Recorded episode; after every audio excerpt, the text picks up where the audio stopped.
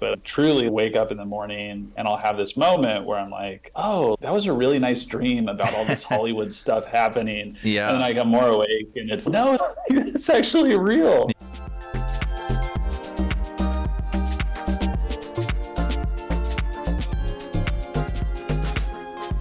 Very excited and honored to welcome a rising star climbing the ranks in Hollywood very quickly. Our guest today is Van Jensen, and he's got a book that just came out called Godfall. It's his debut novel.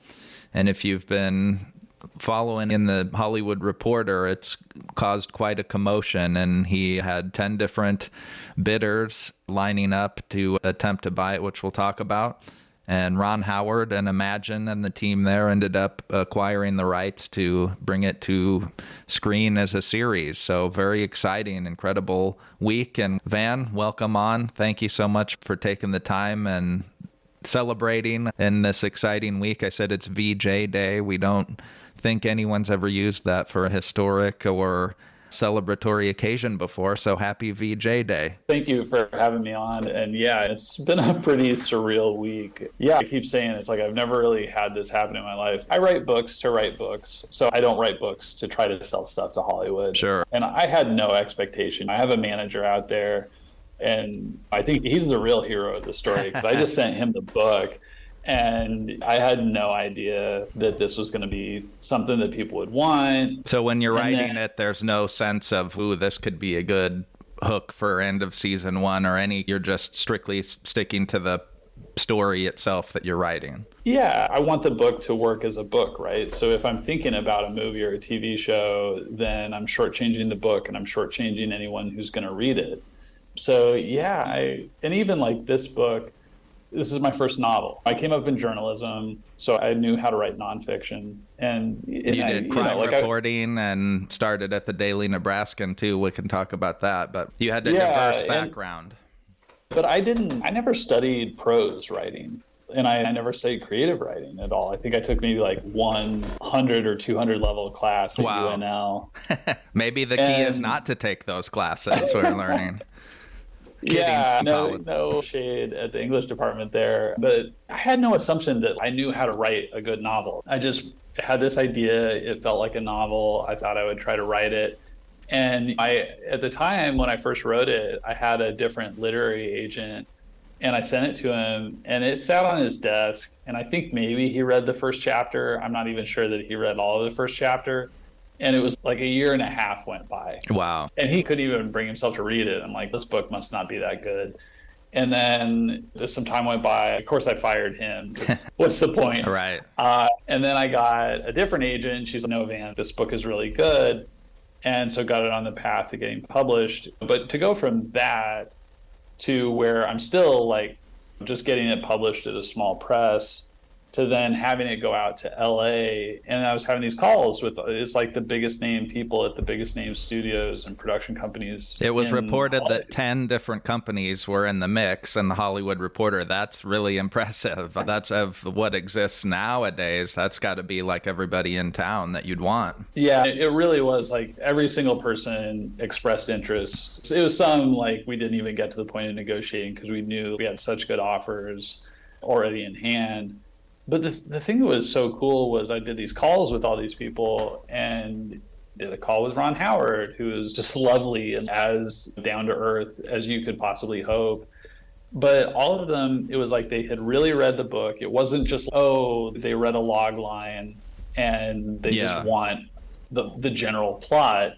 They had really read the book and they liked the plot of it a lot, but also the, it was the writing and so to see that my writing can go to the highest level, that's the premier storytelling space in the world. Yeah. And that and then my writing can hang at that right. level. It was really exciting, like very gratifying and not just hang though, excel. Really. It, you got to the top on the the debut of the novel. It's incredible. Yeah, yeah. I just I didn't see it coming, and it it makes me feel great about what I've done, and it also I'm not one to rest on my laurels. This is my first book. Like I want, I'm working on another novel. Like I want it to be even better. But at the same time, there's stuff. It seemed to really resonate with people out there how much heart and humanity I put into the story. And so I just, I always want the stuff that I write. That's how I feel about Nebraska. Like, Nebraska is a place of people who, there are political differences and personal differences and all of that in Nebraska. But the Nebraska that I grew up in was a place where people were so kind and so generous and so thoughtful. And that's the ethos that I want to have in my books. And I was going to say, was there some almost exotic feeling about coming from where you came from? I'm sure to a lot of these people aren't dealing with a lot of folks from there or a lot of stories based there the novel, maybe too, you can give us a little synopsis. It's got a very eye catching plot, and I don't want to yeah. screw up any of the details, but it's to take us a bit through the development and then how people responded to the setting and your story. Yeah, so the, the story of the book, it starts out and it's set in this little town in western Nebraska. It's a fictionalized version of my hometown, really. And so at the very start of the book, uh, just out of nowhere, there's this massive three mile long asteroid hurtling towards the Earth that is at such a speed that it's going to destroy us.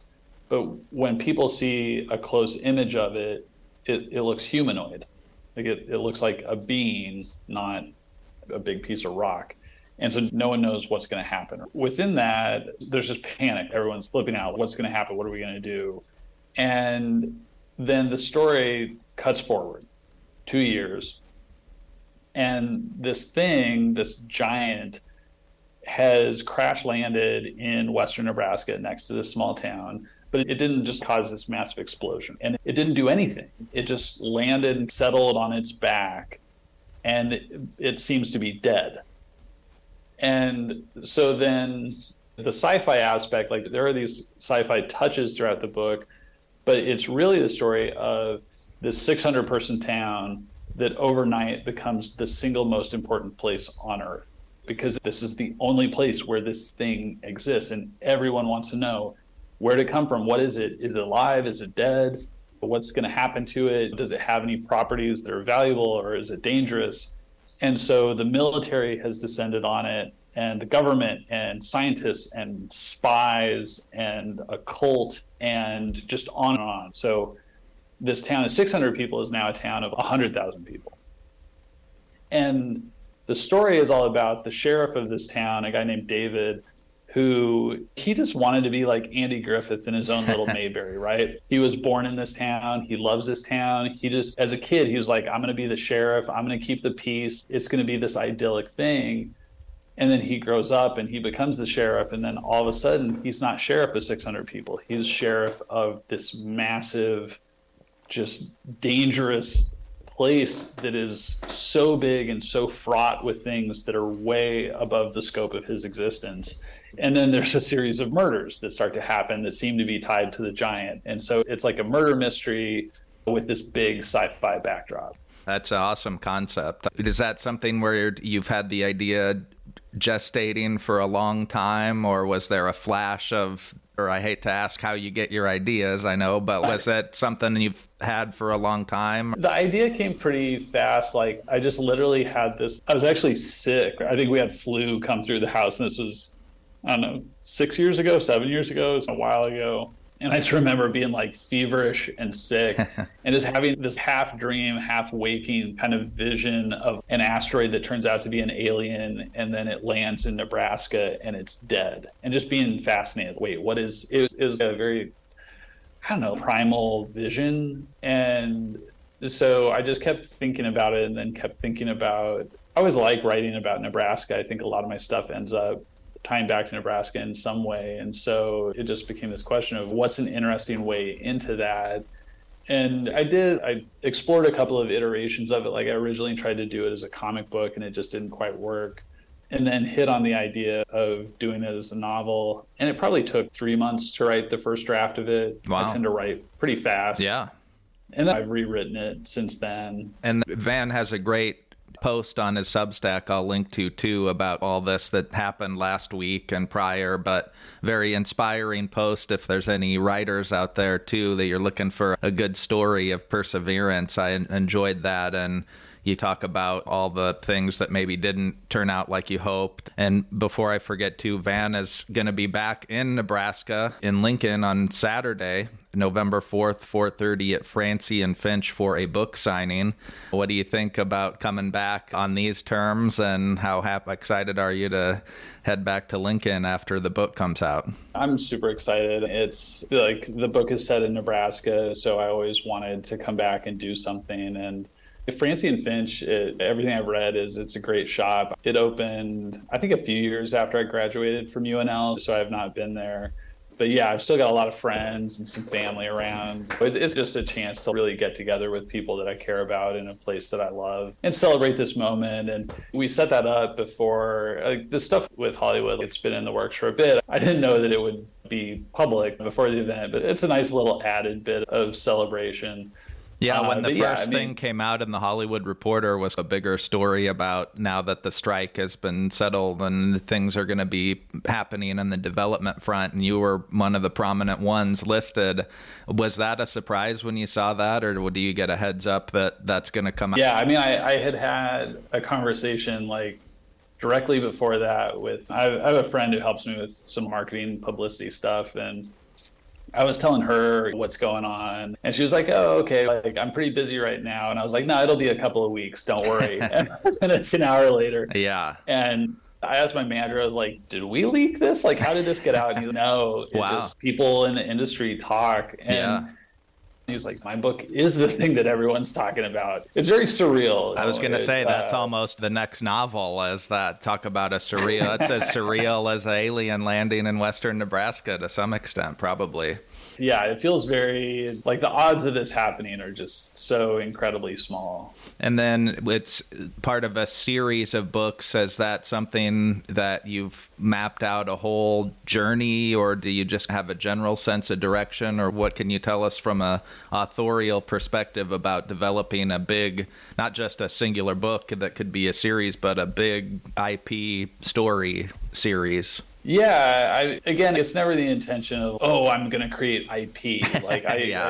I, I, never think of IP. Like I never refer to stuff as content. It's to me, it's just stories, right? What's the story? I was just trying and, to sound cool in front of you. I'm like, I think that no, you produce IP now. You're at that's the highest of the high in Hollywood.